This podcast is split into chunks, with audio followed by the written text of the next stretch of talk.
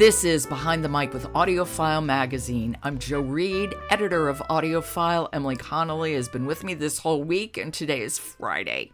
And you've just had great books all week, Emily, so how are we ending? We're ending with another favorite. This is Tristan Strong Destroys the World by Kwame Mbalia, narrated by Amir Abdullah, and it's a sequel to last year's Tristan Strong Punches a Hole in the Sky.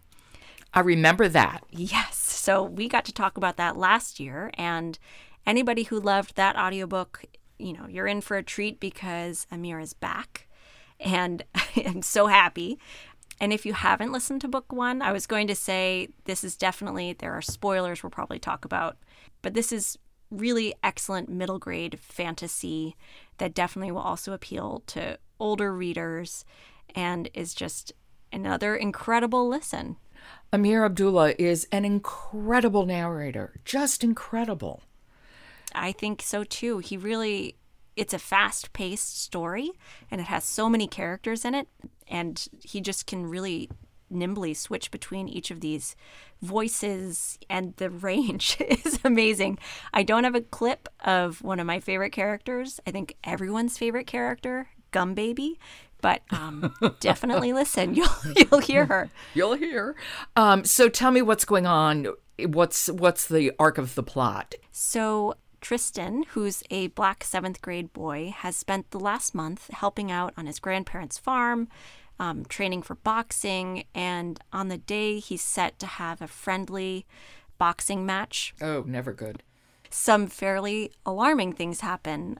We have spirits talking to him from Alki, the world he traveled to in the last book, and monsters attack him and his grandmother, and he discovers his grandmother has magical powers, and then this mysterious and very creepy shamble man steals his grandmother away.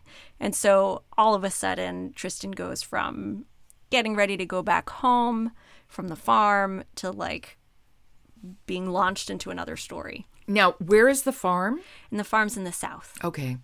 And so Tristan is launched back into Alki in search of his grandmother, and he has the help of the trickster god Anansi, who, um, spoiler alert, at the end of the last book was trapped in this smartphone-shaped story box. And it's so funny.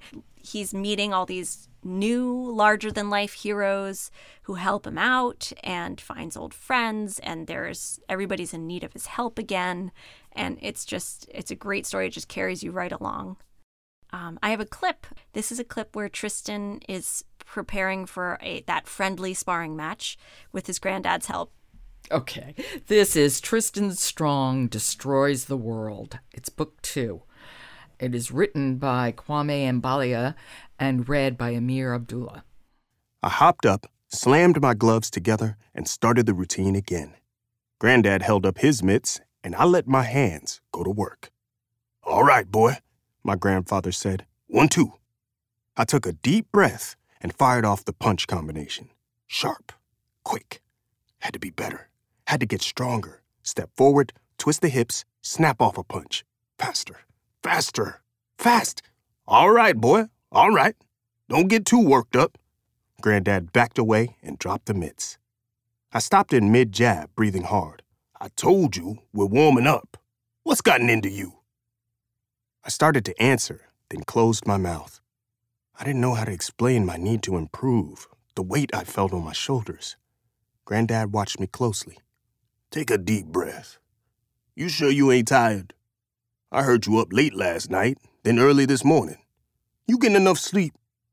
I bounced on my feet. "I'm okay, Granddad. I'm ready." "I'll tell you when you're ready. Just breathe. You look tired." See, that's what I love about this series, that kind of stream of consciousness that Tristan has.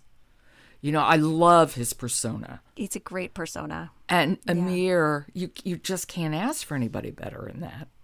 No, I think, I mean, it's an excellent audiobook. Definitely, I'd say it can be a little scary, but a lot of fun, too.